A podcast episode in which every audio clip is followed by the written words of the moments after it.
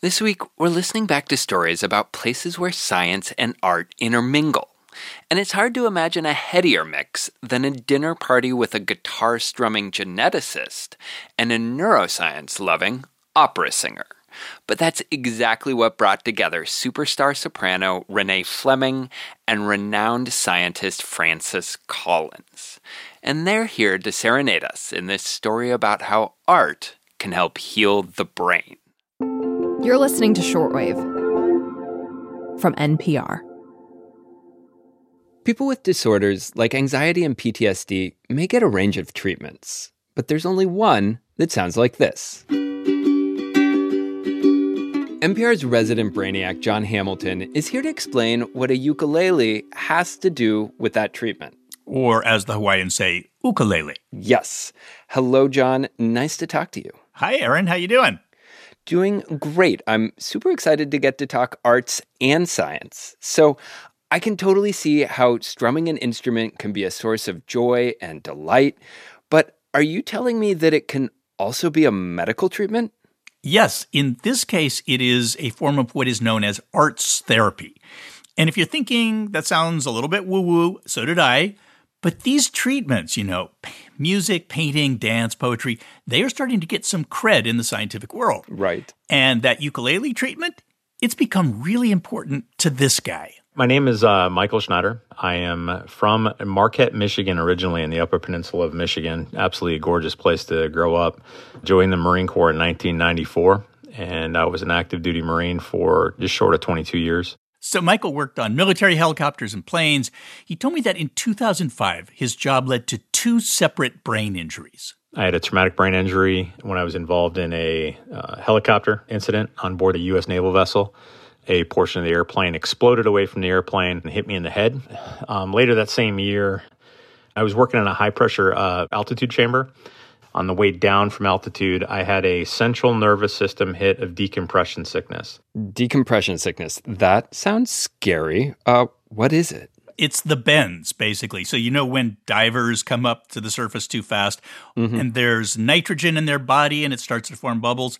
Well, that's what happened to Michael. And for him, those bubbles were in his brain. And the result was like having a stroke. Wow. So, between that blow to the head and these bubbles, this guy's brain was pretty rattled. Yeah, what's kind of amazing is that he recovered from both of these brain injuries, or at least that's what it seemed like at the time. But over the years, he began to have seizures, you know, lots of them every day. That meant no driver's license. He was also having memory problems, depression, and he developed PTSD. So loud noises, rooms full of people, they would cause this fight or flight reaction. Michael told me he was getting treatment at Walter Reed in Bethesda, you know, medication, psychotherapy, but it wasn't really enough. I'd lost hope. You know, I didn't really believe that uh, I was going to make it through the next couple of years just because of not suicidal thoughts or anything, but more my brain was just, it was shutting down. So the doctors decided to try something different. They sent Michael to an arts therapy program called Creative Forces. It was started by the Departments of Defense and Veterans Affairs and the National Endowment for the Arts. And Michael told me that one day he found himself in a room with a music therapist named Rebecca Vaudreuil. She looked at me and she goes, So what do you want to do? And I go, I saw a piano there in the room and I was like, Well, I'll try playing the piano. I've never done that. I'll play the piano. And uh, so she's like, Okay, finger these, do this, you know, and she's kind of getting me to play the piano. And I started to sing the notes. I started to hum the notes. I heard him pitch matching one day, um, and we started really exploring his voice. What did we sing, Rebecca, again from uh, the Italian opera I did? Conte yeah. partiro. Yeah, I did some. I did some Italian opera.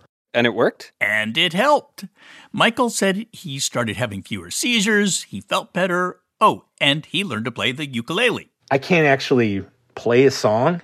I can't do that, but I can play chords to take my stress level down and I'm able to refocus again in my life. So that's why it's always right here by my computer.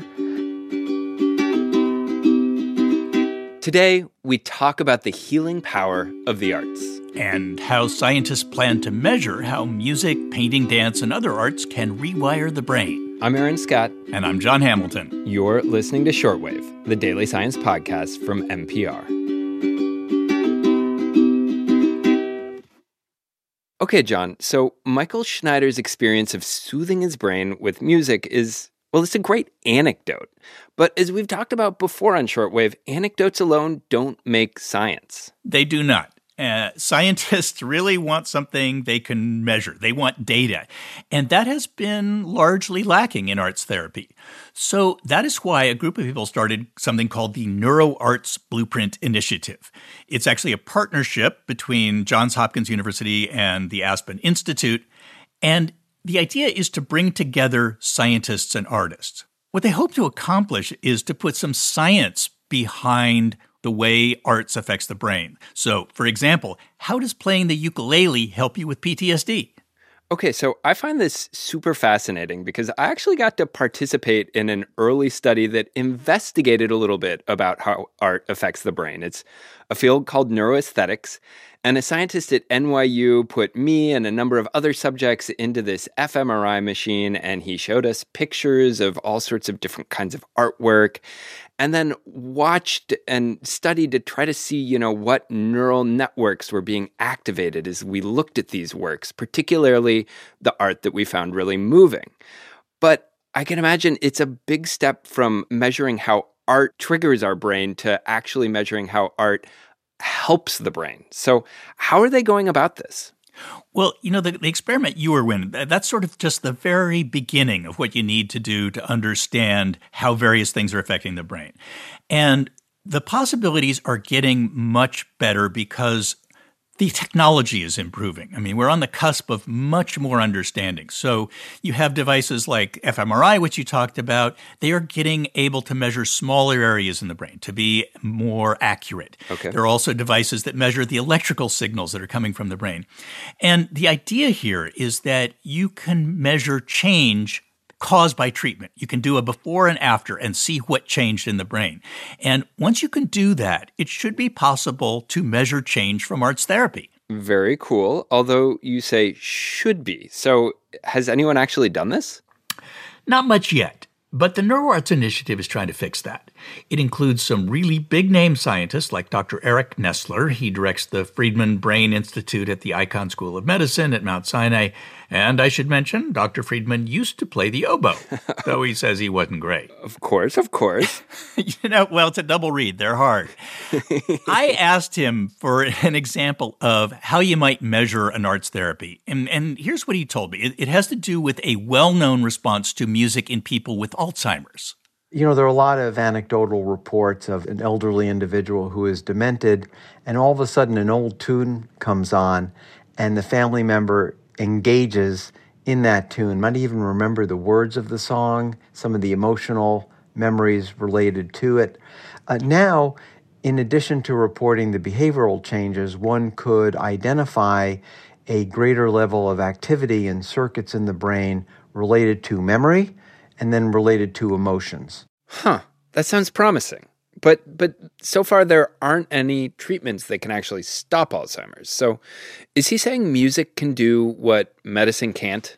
Well, not exactly. I mean, arts therapies don't work like an antibiotic. They're not going to make a pathogen in your body just disappear. Right. What they do is they take advantage of the connection we know exists between the mind and the body. And in this case, I should point out that the body includes the brain, the physical brain, right? Yeah. So the brain is always rewiring like when you learn something, another language or musical instruments, right? And the arts are really good at engaging our mind. And that can change the way the brain works for the better. So, Eric Nestler, he told me that it's important to understand what arts therapy can and can't do for a brain disease or disorder. So, for Alzheimer's disease, for example, one can demonstrate atrophy of the brain, actual shrinkage of the brain tissue. That's not going to change with music. Music is not all of a sudden going to cause a growth of the brain, but it could make what's left of the brain function better. This is giving me a whole new love for music. So, John, you described the NeuroArts effort as a partnership between scientists and artists. Did you get to talk to any of the artists involved? Well, I did talk to one singer that you might have heard of.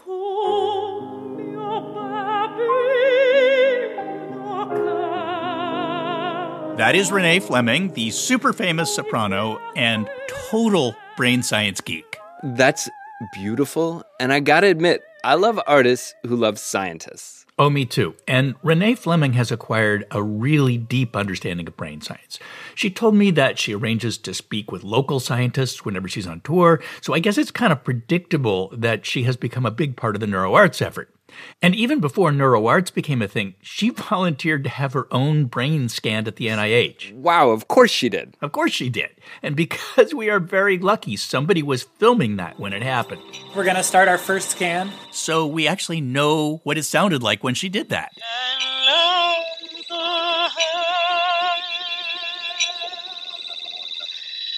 Naturally, I had to ask her about that when we spoke. I didn't really quite understand what it meant to be in an fMRI machine for two hours, uh, but but it was uh, it was interesting. So they had me singing, imagining singing and speaking, and they would have probably guessed that singing would have the largest effect on my brain, but it didn't. It was imagining singing. So this kind of shows how science is beginning to understand art and the brain.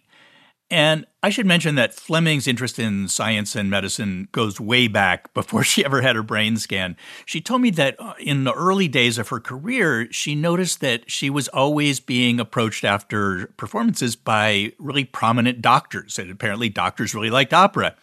And she also had her own personal experience that sort of made her think about the mind body connection. She told me that she really loved practicing, but performing could make her physically sick. I had terrible stage fright. I had somatic pain from performance pressure, which made me kind of research the mind and body connection, which wasn't particularly supported when I was a young singer. It is now. Okay, I can totally see why she's interested in the neuroarts effort. It's all about that mind body connection. It is. And Fleming pretty much wants all of the things that the initiative wants. So, to give a quick list here, the goals of this project are they want to see science and arts come together, scientists and artists obviously coming together. They want to see neuroarts be recognized as a field, you know, an academic pursuit. They want to get funding, and they want to know precisely how arts is affecting the body, the brain, and our behavior. Sounds ambitious. Is it going to happen? Well, it's looking pretty good. I mean, artists and art therapists are really interested in this. There's a lot of cooperation going on. Scientists are really interested in this. And the technology is beginning to arrive that makes it possible to put data behind these sort of anecdotes that we've all heard. Right, right. So, interest, technology, check, those are great. But we know that when it comes down to what kind of research scientists actually get to pursue, so much of it revolves around whether they can get funding, especially for a new field like this. Absolutely true.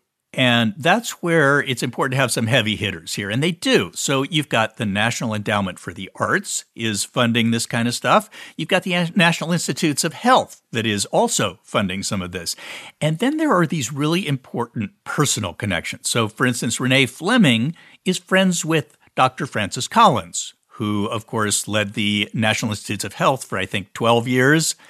They met at a dinner party, they've stayed friends. And oh, wow. to me, these two, their friendship, it sort of personifies this coming together of arts and science. I mean, Renee Fleming loves science, Francis Collins loves music, and I should point out, sometimes they sing together. Here's a song, the sigh of